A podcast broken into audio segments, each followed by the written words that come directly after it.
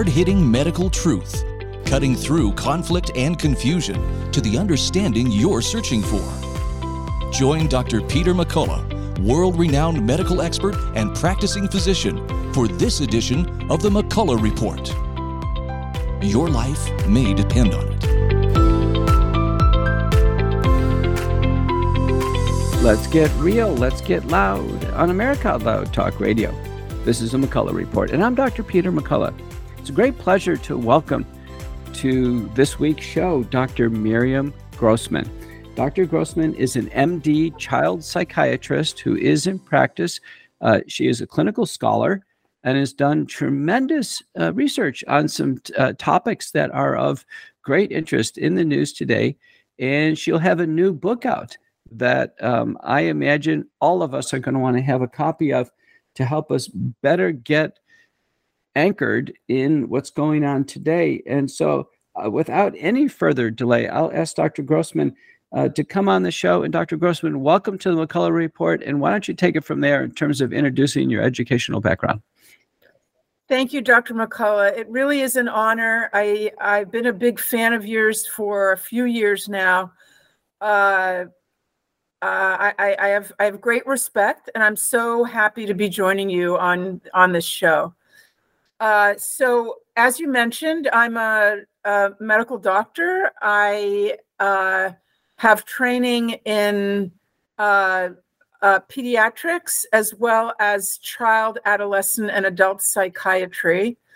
And uh, my interest for quite a while has been in transgender identified children uh, and in uh, understanding where the ideas come from uh, that that our society is now being bombarded with, especially our kids are being bombarded with, where those ideas came from, uh, why they are dangerous ideas that are not founded in uh, medical science, and my book that's coming out soon uh, is is uh, focuses specifically on educating parents so that they are informed uh, before way before uh, this uh, catastrophe hits their home the catastrophe of uh, a child suddenly announcing that they are the opposite sex.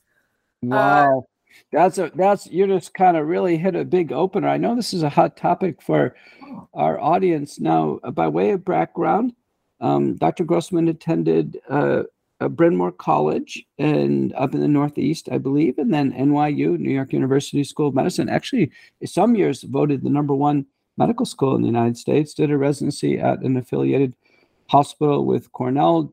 Had training in general pediatrics, and then uh, child psychiatry. So she's extremely well trained. And I, you know, I want to ask you, you, you really have taken on a hot button issue. Why did you personally get interested in this? Huh. Great question. The way that it happened is well, I never really had an interest in this at all. And as you know, uh, uh disorders of gender identity were very, very rare until recently. Uh, so, so in the entire world, there were very few specialists because there were so few patients. Now, the way that I became interested in this was about 15 years ago when I was working uh, at UCLA in the Student Counseling Center with uh, undergraduate and graduate students uh, at UCLA. And one thing that I noticed was was that amongst these students that were coming to me, uh, uh, a large percentage of them had sexually transmitted infections. And it was really quite a surprise to me uh, how often I would check into a patient's medical history and discover that they had been diagnosed with herpes or genital warts, or that they may have had uh, one or more abortions, uh, that they were constantly going in for HIV testing. And I became alarmed at that. And I hmm. started looking into what are young people taught about uh, about their sexuality and about sexually transmitted diseases and how to protect themselves and what is healthy behavior, what is unhealthy behavior. And it was there that when I, I dove into uh, places like Planned Parenthood and other organizations that are the flagship uh, sex education organizations in this country, it was there that I discovered, sort of serendipitously, what they were teaching kids about gender. And I just was astonished. So that was 15 years ago. And I discovered that they're teaching exactly what is being taught now, uh, which is that um, we can separate uh, our identity as male and female can be completely separated from our uh, biology, from our sexed bodies, so that uh, young people were being told all the way back then, um, and even further back. I, I, I realized as I researched this, this goes all the way back to the 90s, but the I discovered it sort of in 2006, 2007 that young people were being led to believe uh, that they could they could have been so to say born in the wrong body and that that is not uh, any sort of disorder. That's a normal variant uh, of of being human. Some people simply are born uh, are incorrectly quote unquote assigned at birth as male or female, and then uh, they discover later on at some point uh, that that assignment, I'm saying that in quotation marks, uh, and I'll explain why, that that assignment is incorrect, and that they therefore need to uh, change their bodies to align with their minds. And when I discovered this, I was very alarmed because uh, I know, and you know, and I'm sure your listeners also understand, you don't need a PhD to know this, that we don't want our kids to be confused about their identity. Identity confusion is a handicap. When you have a strong, you want kids to develop a strong identity about who they are. Uh, uh, otherwise, uh, like I said, it is a handicap, and confusion is something that we certainly do not want to promote. But here I discovered that these authorities uh, that are teaching our kids and have uh, access to our kids in all sorts of ways on at schools, online, through pediatricians' offices, are coming in and exposing kids to these uh, destabilizing ideas. I call it a destabilizing idea to tell a child that they potentially may have been uh, assigned the wrong sex. That is extremely destabilizing, especially to vulnerable kids, kids well, who have. Let just let me just stop you right there. So you're pretty far along in this. Are you saying that do you think at no time during child de- development should any adult suggest that to a young person? At, at any time and from any person? That's what i'm saying because it's it's not there's no medical basis for making such a claim. So so and, and you know that would be you know speaking from a doctor of authority but uh, you know right now it's my understanding that you know k through 12 counselors are going to training uh, you know kind of continuing education training in order to be able to do exactly that to actually counsel kids on suggesting that they change their gender. Um, that uh, you, you know almost all of the physician state licensure renewals now have a transgender model module that we have to go through so well, that's that's correct. All this is being uh, presented and has been for a long time as if they are established facts, which they simply are not. There's and, no there's no medical basis for the idea that that that your identity as male or female uh, can be completely separate from your your sexed body and that it is just simply a normal variant when that occurs those oh, are okay. beliefs so, so, okay so that's the fundamental so the fundamental is uh, we're born and let, let, let's just say for this conversation we won't cover anything like any of these very rare genetic syndromes like Klinefelter or anything else. We're just going to talk about just normal women and normal men. In medicine, we can use those terms, uh, normal w- woman and and the sex is uh, uh, determined at birth or ultrasonically and can be karyotyped if we have to genetically. But um, what you're saying is that there's no scientific basis that one psychiatrically could arrive at a conclusion that they are the opposite gender? Well, I'm acknowledging that there certainly are individuals who experience themselves internally as being the opposite sex. What I'm saying, and those used to be extremely rare individuals, one in 30,000, one in 100,000 in terms of the girls, very, very rare instances. I'm not denying that that happens. Certainly that happens. What I'm denying is that there's a possibility from a from a biological or medical uh, perspective that that you could have the brain of a boy and the body of a girl. What I'm okay. saying is that we are not like Mr. Potato Heads in which we can be assembled incorrectly. Mm-hmm. Mm-hmm. Uh, I get it. Is it? Uh, are there other psychological constructs that exist? So, for instance, um, you, you, know, um, either infatuation with the other gender or association. People have picked things as innocent as a girl being a tomboy or a boy, a boy being effeminate. Uh, is there a spectrum of just within the normal range of uh, uh, psychology and psychiatric gender development that's considered acceptable and, and reasonable? Well, absolutely, but that's called personality. Okay.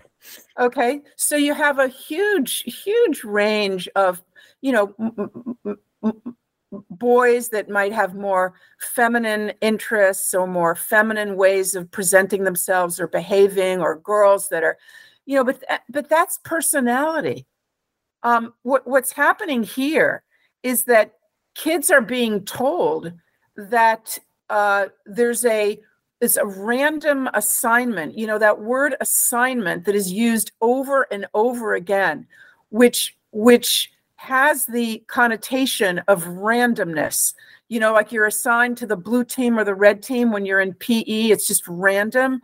So so the doctor or the midwife randomly assigns you as boy or girl based on your genitals, but really it doesn't have anything to do with your with who you truly are.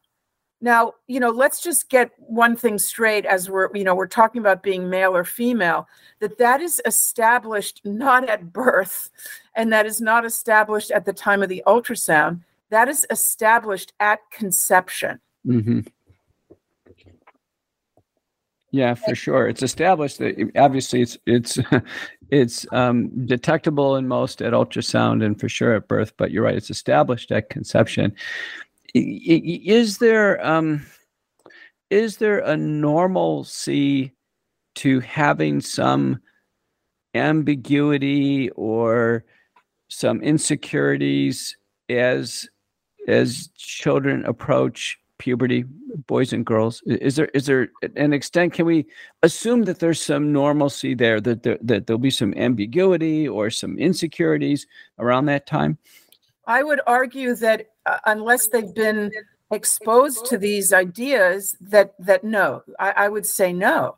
Certainly we have in adolescence one of the tasks of adolescence the psychological tasks of adolescence is to uh, is to clarify your identity in terms of your values, you know, where you want to go in life, um, what group you identify with, you know, what perhaps your religious beliefs, your your political beliefs, but not until uh, now uh, or, or just recently when a whole generation has been exposed to the notion that uh, that that that your that your that being male or female can be completely separate from your sexed body.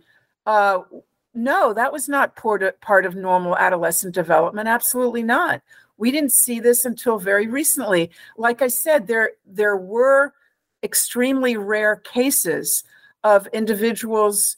You know, there are different kinds of gender dysphoria. Gender dysphoria meaning um, a feeling of distress over your uh, sexed body as male or female and feeling uncomfortable with uh, with stereotypical boy or girl behaviors and interests.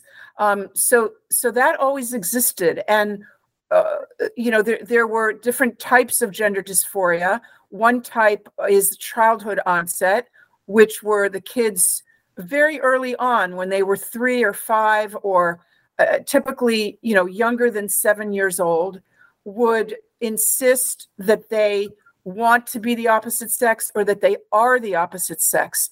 And you know these kids have always existed and we've done many studies on them and all the studies indicate that if you if the, if they are permitted to go through normal puberty um, then the vast majority of them between something like 60 to, to over 90% of these kids their gender dysphoria their discomfort with their bodies resolves. Oh that's so important. That is such an important thing. So what i've learned is this diagnosis of gender dysphoria is something that in a sense self resolves with the the pubertal phase of life. Well that's correct and it makes sense because with puberty you get you know the the surge of hormones and uh, that surge of hormones it it doesn't it doesn't only cause physical changes such as breasts or facial hair or a lower voice. It goes to every organ in the body, including the brain, and it it has an impact on on cognition and emotional development and and all the the the, the functions of the brain, which are very vast. So the brain needs to go through puberty um, to become an adult to be to to to mature. In order to get a mature brain uh you know the brain of a 25 year old is very different than the brain of a 10 year old and what you need to get the brain of a 25 year old is to go through puberty. Now we are telling kids that we can and their parents that we can interrupt normal puberty. We can block normal puberty uh, and then we can create a, a synthetic puberty of the opposite sex. And we are leading families to believe that that you know it, it's it, it, it, that everything will turn out just fine. And we and we know for a fact that synthetic puberty is the same as organic natural puberty. Well we don't know that well we don't in, know that at all in fact i you know some of the the, the papers i've reviewed is are, are that this synthetic puberty or this converse uh, that's taken um, is is very ineffective for gender dysphoria. If one assesses gender dysphoria before and after, it doesn't really change much, and in fact, the the burden of uh, psychiatric care worsens after after this synthetic so puberty. that's a very important point that you're bringing up what this what is called gender affirming care of giving kids blockers followed by opposite sex hormones, instead of curing the dysphoria, it might actually lock in the dysphoria. Oh, and, that's even and, worse. Yeah. And prevent kids, the majority of kids who would normally get through this and be okay with their bodies, might, as a result of these treatments, be locked into it. Mm, such an important concept.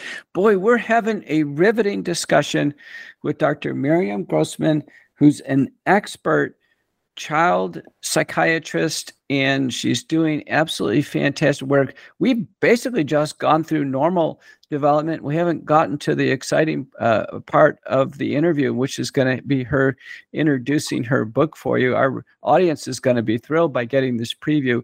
It'll be out sh- shortly um, after we post this interview. My our audience, Dr. Grossman, extends uh, certainly to the United States, uh, Canada, Europe, Australia, New Zealand, really big uh, following there in uh, in South America. So why don't we take a pause for our sponsors and then we'll be back on the other side. Let's get real. Let's get loud on America Out Loud Talk Radio. This is a McCullough Report.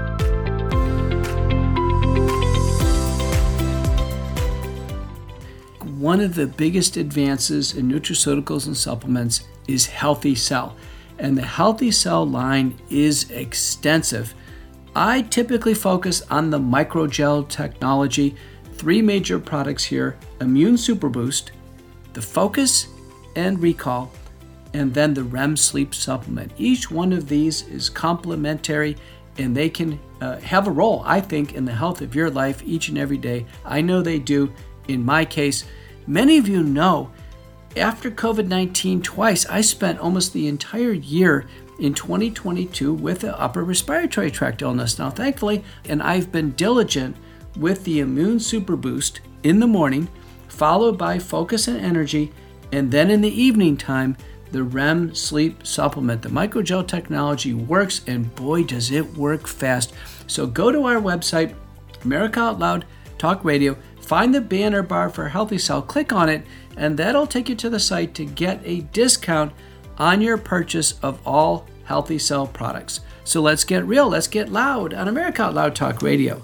Maintaining a strong immune system has never been more critical. Nutrition company Healthy Cell created Immune Super Boost to help you strengthen your immunity. Unlike other supplements that don't work, Immune Super Boost is not a pill. It's a gel you swallow with ultra absorption of science backed nutrients proven to support immunity, like vitamin C, D3, zinc, elderberry, and echinacea. Go to healthycell.com and use limited time code OUTLOUD for 25% off your first order. Risk free. Love it or your money back. Guaranteed healthycell.com code out loud. World class care from doctors you can trust, all from the comfort of your home. That is One Wellness. Dr. Peter McCullough and his team at The Wellness Company designed the One Wellness membership to provide free monthly supplements and unlimited telemedicine access with doctors that share your values. Go to OutLoudCare.com today and use code OUTLOUD for 25% off your first month of One Wellness. Whether you're an independent, a Democrat, or a Republican, one thing remains true airborne viruses love us equally. You've all heard Malcolm and the great Dr. Peter McCullough talk about the advanced nasal solution Cofix RX. Cofix is made in the USA and recommended by thousands of doctors and pharmacists nationwide. Spray goodbye to colds and flus with a Cofix RX nasal solution cleanse. That's COFIXRX.com. Save 20% by using promo code out loud at cofixrx.com. America Out Loud beats to the pulse of our nation. We know when you're angry, you're troubled, confused, glad, and thankful. Well, we know you because we are you. AmericaOutloud.com. Join us as we explore the most important issues of our time.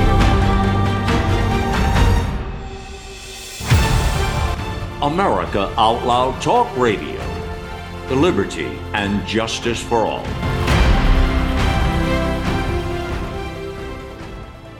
Millions of Americans are needlessly suffering from the long haul effects of the toxic spike protein. Dr. Peter McCullough and his team at the Wellness Company designed their spike support formula to counteract harmful spike protein from COVID 19 and vaccines so you can feel your best. Go to OutLoudCare.com today and use code OUTLOUD for 25% off your first order. You wouldn't go a day without brushing your teeth or washing your hands. What about washing your nose? I mean, your nose does filter the air you breathe, air loaded with bacteria, viruses, and irritants. Make nasal hygiene part of your routine with Xlear. No messy bottles to fill, no drowning sensation. Xlear is a natural drug free saline with the added benefit of xylitol, which blocks bacterial and viral adhesion. Available in stores and online at xlear.com. That is X L E A R.com. Let's get real, let's get loud on America Out Loud Talk Radio. This is a McCullough Report, and I'm Dr. Peter McCullough. We are having a fantastic convo with a psychiatrist, Dr. Miriam Grossman. And as everybody knows, I'm an internist and a cardiologist, and I rarely talk to psychiatrists, particularly ones who are in a position of authority. So I'm being educated just as much as you are. And we've we're covering kind of the normal uh, uh, psychiatric and uh, aspects of of puberty and, and development through childhood. I want to ask one more question about normal development, and then we'll get into uh, the, you know the the um, contentious issues of what's developing today. In normal development, I've been told that these early years, you know, zero to six or eight or ten, um, they're so fundamental to what the child sees and experiences with their parents that those years can never be erased or changed. M- meaning that as a parent, you'd really want to be on your A game through those years because the, even though the, the child seems small and and uh, you know a baby or a toddler they are really taking in and processing so much of what they're seeing in, in terms of behavior from adults and other people around them. Is that true? Oh, sure, sure, that is true. But at the same time, as a parent, I want to, you know, I want to just say that parenting is the most difficult job that exists, and we all make mistakes. We do the best we can. Um, we are flawed, all of us, flawed human beings. And I don't want parents to walk around feeling guilty I want them instead uh, to be to be educated and to be proactive, so that if this uh, situation uh, uh, arrives at their dinner table and they have, you know, their child announces that they're the opposite sex, I want them to be prepared for that moment.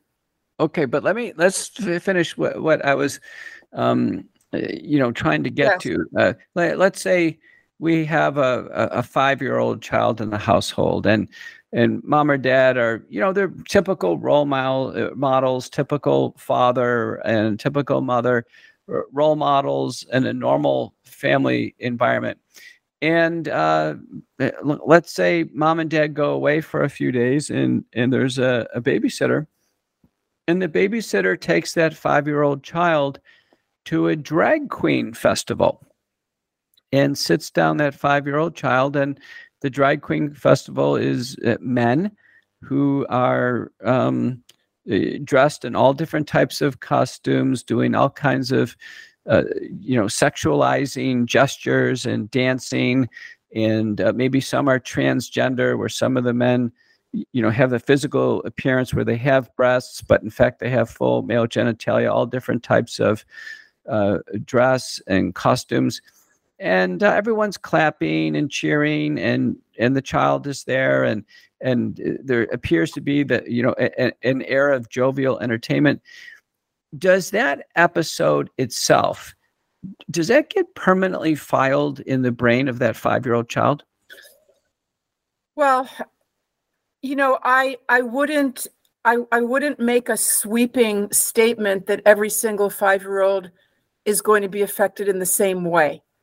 I would certainly say, though, that I would expect that a good number of them will be affected uh, in, in, in some manner. Uh, this, you know, anywhere from confusion and fear. I, I find people that are dressed up in that manner actually to look kind of scary. Um, and I'm an adult. Uh, I think that we could expect children to be, at the very least, confused. Uh, you know, what is going on here? Uh, you know, who is this person? Why are they dressed in this way? Everyone seems to be celebrating it. I guess I should also be celebrating it. Um, yeah. But what about? But what if um, the parents take the child there and and they cheer this on and with other parents cheering it on and you know they go to several of these through the course of early childhood what about that Well, that is to me very, very disturbing. To, and I know that parents are doing this, and I would, uh, I, I would urge them to, to not, to not do such a thing. This is not a place for a young child. Uh, it, it's not going to have any uh, positive benefit. Uh, if the parents uh, are inclined to celebrate uh, such a performance, they should go without the child. Uh, this is these are instances in which the child is, you know, being being used, so to speak, to for the parents to, I think, often feel better about how you know how inclusive they are and how open-minded they are and how they want their child to be likewise open-minded and inclusive. I would uh, really strongly urge them not to do so. So, do you think the driver is this uh, this guilt of of inclusivity, or, or, or this feeling that that one is not being equanimous enough with respect to everyone around them? Is that what's driving it, or do you think the the adults get some type of of kind of sexualized entertainment out of these themselves? Oh, you're speaking specifically about taking little kids to these drag shows. Yes. Uh, uh, again, I you know people are different, families are different. It's certainly possible that some of the adults are disturbed individuals who uh, you know their their own sexuality and their understanding of you know childhood sexuality is is is is very mixed up and they might have been led to believe that this is a positive thing for their kids. Maybe they came from a repressed background where they didn't get the information that they needed about their own sexuality. And so maybe they think that they're exposing their kids to this early on is is good for them. You know, I really I, I'm I'm as I'm as I'm asking the same questions you are. Why in the world would parents take their innocent little kids to such a performance? what I'm leading up to, Dr. Grossman, is uh, I'm fearful that these images and these events are permanent. They're permanent, indelible events in the minds of these children. I mean, I can remember certain things when, you know, I was five years old. They're pretty dramatic things. You know, memory fades over time.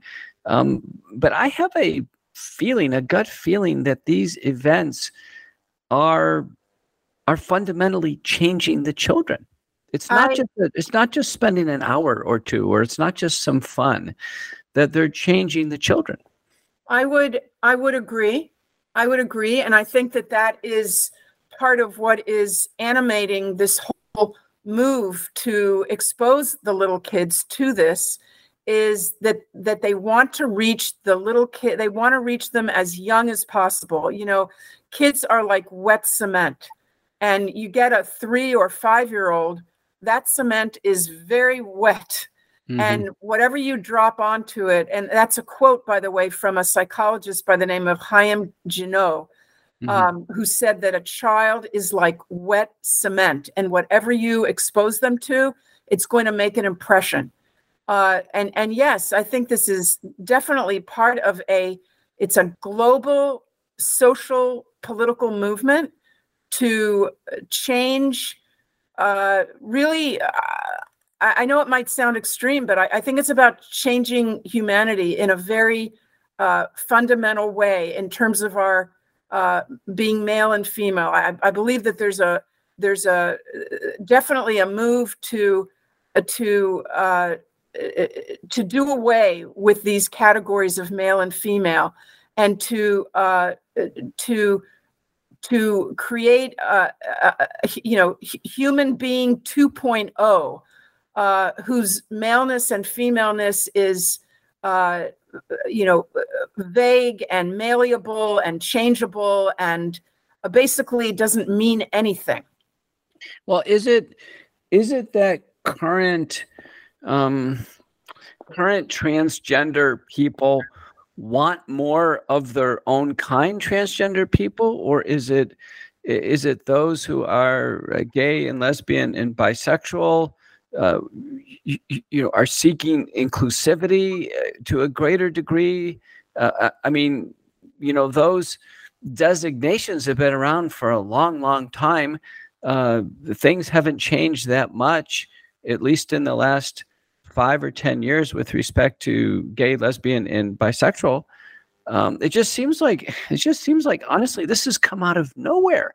And you turn on the tv at night and and just for the listeners overseas you know, there could be let's say three evening you know news talk shows and every single one of them will have uh, featured stories on this, you know, with some some some contentious conclusion or some aspect of diversity, equity, inclusion, or uh, there could be a, another one voicing these types of concerns, like we're, we're not sure this is right medically. We're, we have medical or clinical or psychiatric concerns.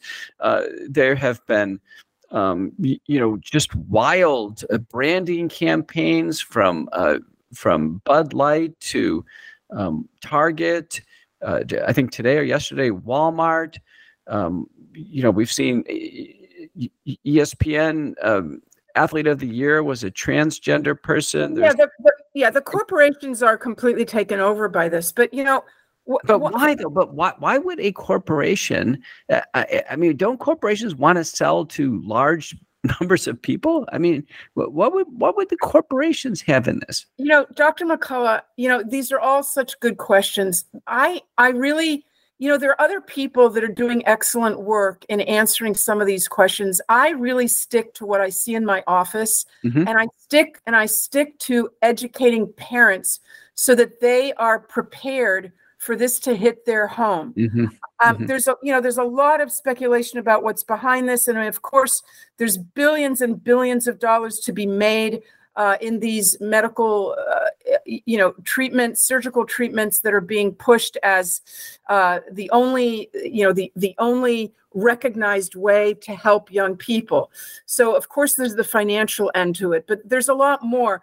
But the truth is, I am more comfortable um, talking about uh, how parents need to be prepared for this way, way before their kids are teenagers. They need to be prepared when their kids are still little, and they need to be uh, educating their their little kids about biological truths, about male and female being fixed and unchangeable, and how their bodies are perfect and and uh, everyone's body you know you can't be born in the wrong body so that the child hears these truths from their parents at home first before they go to school and before they go to disney and start hearing otherwise. Now didn't we used to call that the birds and the bees? Talk right? I mean that's that's kind of leave it to beaver but um when should parents actually just in general uh, in terms of you know childhood years be, begin to start to have these conversations. Well i'm not talking about birds and the bees in terms of reproduction. I'm just talking about uh, kids knowing that they're in the wrong they're in the right body. And that if any that if they, when they hear this idea they might hear this idea somewhere in a book in the library from their preschool teacher from their friend that it's possible to be born in the wrong body and have a boy's brain and a girl's body. I want the children to already have heard from their parents, no, that's actually not possible. That's that's not correct. And it's actually very dangerous to try and change your body to be a different kind of a body. So they need gender affirmation that they're in the right body to start yes, with. That's right. I love it. So let's in the last uh, segment here. Let's move into uh, an introduction to your book. I know a lot of people are talking about it. It's a lot of buzz. What's the title and kind of lay it out for us? The title of the book is Lost in Trans Nation. Two words, Trans Nation. Lost in Trans Nation, a child psychiatrist's guide out of the madness. And mm. this is a parenting book. This is not a book for psychologists or therapists. Of course, I'm very happy for them to read it, and they will learn a ton of stuff t- by reading it that they will not have learned anywhere else. But primarily, I am speaking to parents, and I am telling them that they have to trust their guts, their parental instincts, and and not go to the gender experts who are going to tell them that they have to affirm their child in their uh, their new identity as the opposite sex or as uh, non-binary or any one of those sort of meaningless terms that that, that don't really mean much, but that kids are being uh, indoctrinated to think that they can just pick one of these identities. Uh, so this is a book for parents to understand how to identify these dangerous ideas. Uh, and there's a whole list of them. There's dangerous ideas that come from uh, psychology and psychiatry. There's dangerous ideas that come from endocrinologists, meaning the blockers. I want parents to completely understand the what blockers do and that that puberty is not a disorder, it's not a disease. Their child needs to go through normal puberty. I want parents to understand the statistics about suicide because uh, as as you know, and I'm sure your audience has also heard, that parents are being told by the so called experts that if they don't affirm their child immediately, they're placing their child at risk for suicide. So I want parents to fully understand the data that we have. And the data that we have about suicide does not indicate that there are uh, that, that there's an epidemic of suicides by uh, uh, uh by these kids who are distressed about their their bodies. It does not indicate that at all. What it indicates is that, yes, uh, kids who identify as transgender have an elevated uh, incidence of, of suicidal thoughts and suicidal behaviors.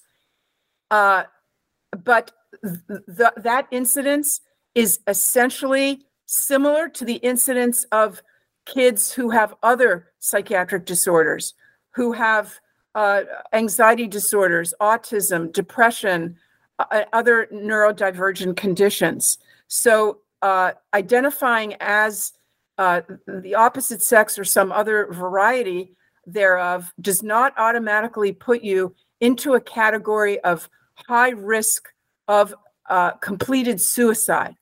And that is simply that is false. Ki- uh, parents are being emotionally emotionally manipulated to think that if they don't go along with this immediately, uh, that that they are responsible for their child doing worse, and that's that's not the case because kids who are affirmed, socially affirmed, meaning that they they are permitted to adopt a different name and pronouns uh, and to you know uh, present themselves to dress differently uh, as the opposite sex and to use opposite sex uh, uh, bathrooms and changing rooms and so on and so forth at school and in public, uh, those kids are still suffering. Those kids still have, and in some cases, have more mental health issues.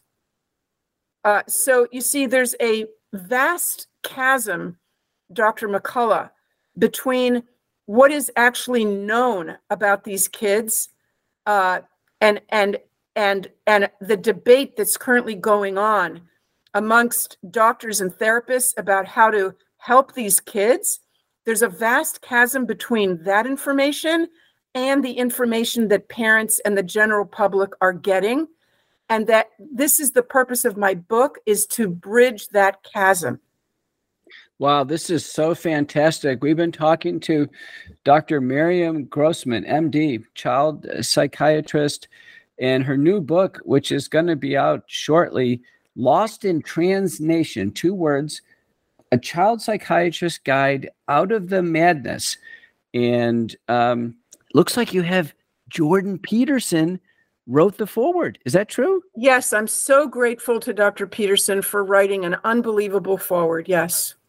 That is fantastic. So many of my followers follow Jordan Peterson. He actually follows me and I follow him on Twitter, although he's got like 4 million followers and I'm somewhere around a million.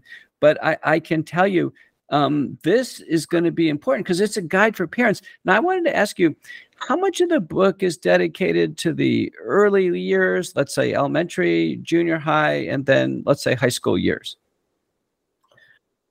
Well, it's kind of hard to, let's see, to put it in those terms. Uh, what, what I would say is that the book is divided into uh, explaining the various dangerous ideas that come from these, these various sources schools, psychiatrists, therapists, surgeons, uh, the legal profession.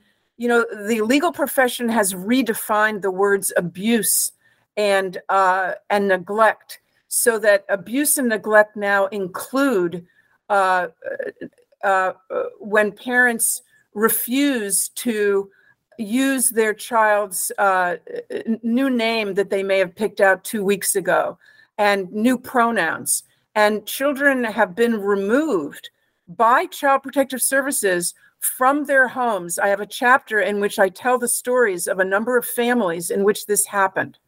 And Dr. Dr. I, I have to ask you. So, you know, in our day to day life, when we're confronted with this, and let's say most of the people listening to this are adults, their parents or grandparents, what should we do with this whole pronoun issue when we're confronted with it? Well, I'll tell you what I've done in the book. Uh, I, I really mulled over this for a long, long time. What should I do with pronouns? Because I'm speaking about individuals who are identify as transgender, and some of them are quite well-known individuals. Uh, Jazz Jennings, uh, you know, Admiral Dr. Levine, and other people. And how am I going to refer to these individuals?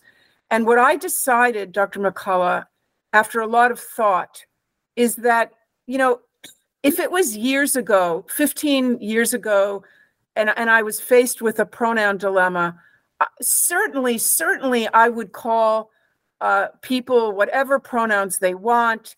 I'm a I'm an empathic person. I'm someone who wants to help people feel good, feel better. You know, uh, the last thing that I want is to cause anyone any distress.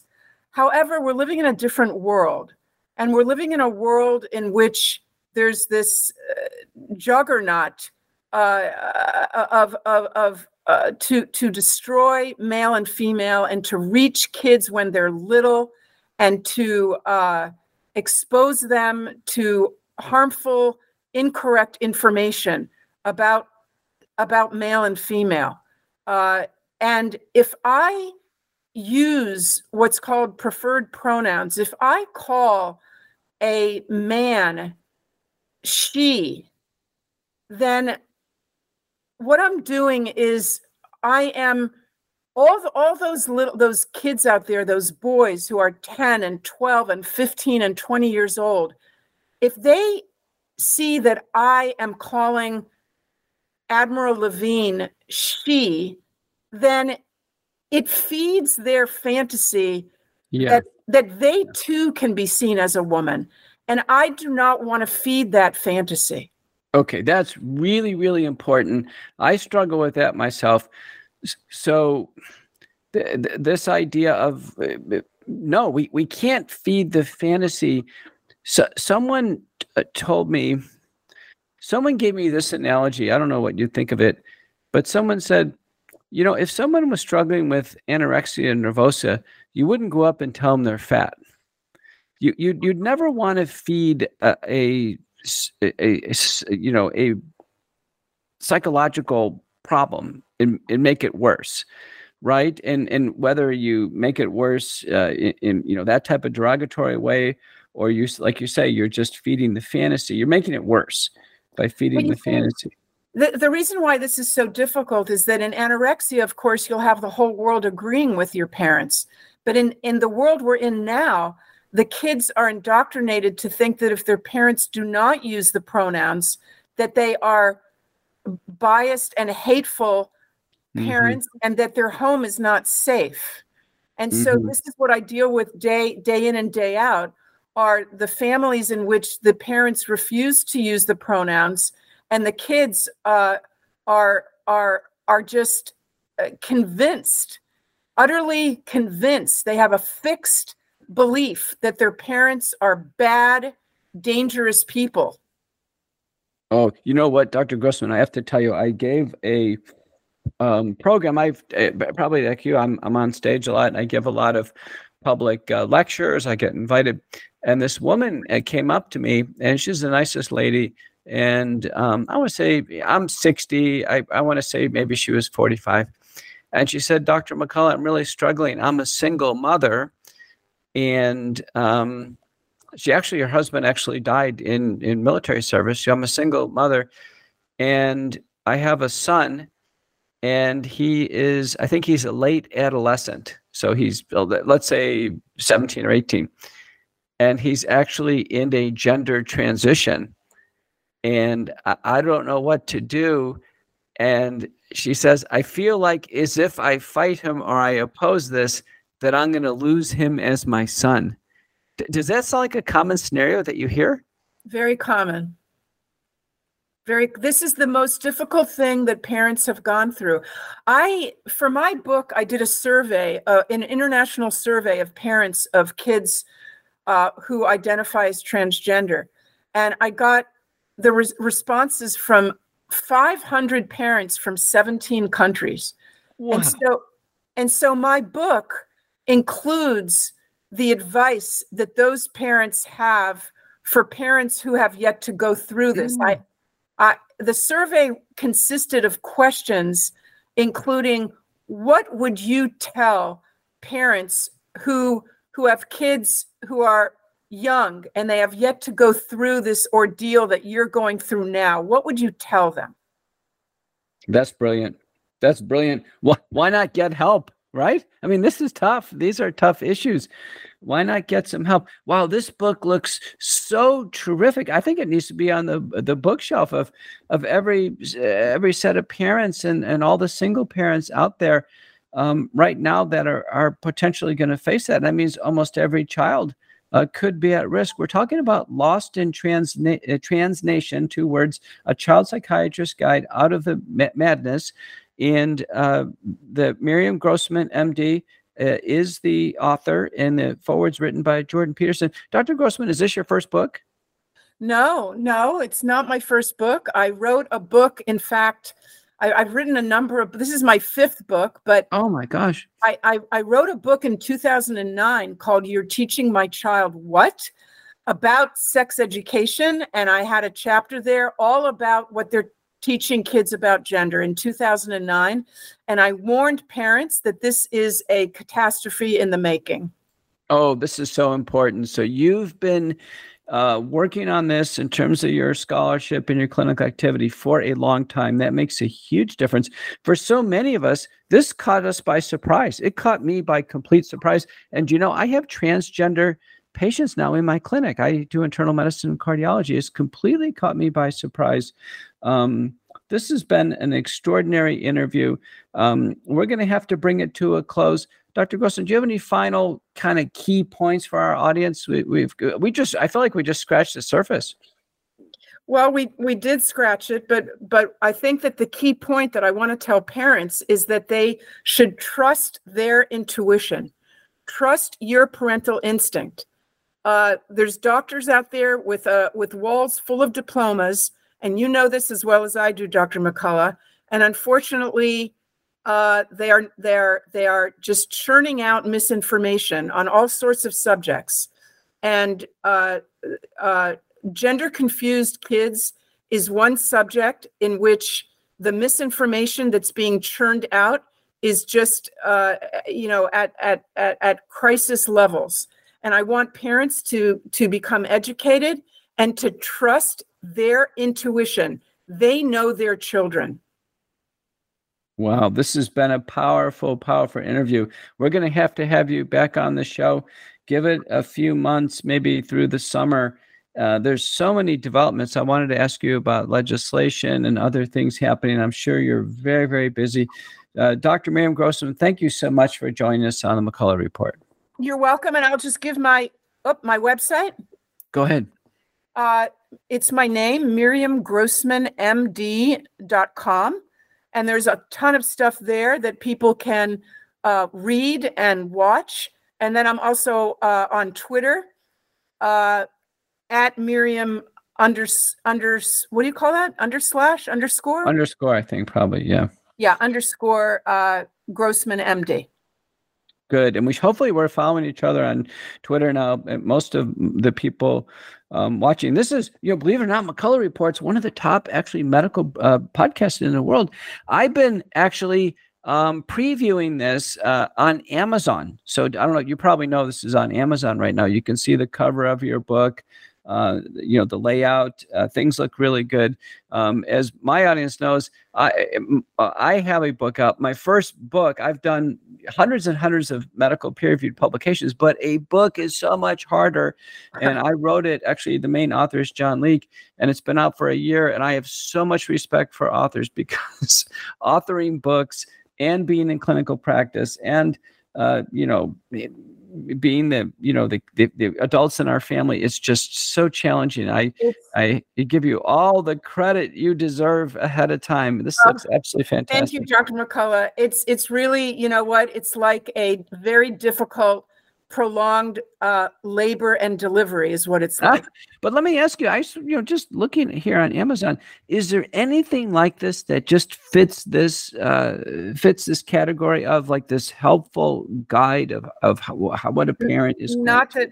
Uh, there are books for clinicians. There's books for therapists on doing therapy with these kids in a non-affirming way but right. for parents no not that I, I i don't believe there's anything i think i think you're right because i'm looking at all the ones where amazon tries to aggregate them i think you're right. This is such a unique book. Everybody listening um, my friends out there uh, pick it up. Soon as it becomes available amazon. And can you also get it through your website or is it going to just be through amazon well, the website will, I think, probably take you to Amazon. But if it's banned, you know, it's I'm counting on it pretty much probably being banned. So what? Really? Wow. Well, it could be. It could be. Um, and chances are you'll need to work through the publisher or even th- work out a deal through your website. But um, this is absolutely fantastic. Lost in Trans Nation, a child psychiatrist guide out of the madness. Again, Dr. Grossman, thank you so much for being on the McCullough Report. Thank you, Dr. McCullough, for everything that you do as well. Let's get real. Let's get loud on America Out Loud Talk Radio. This is the McCullough Report.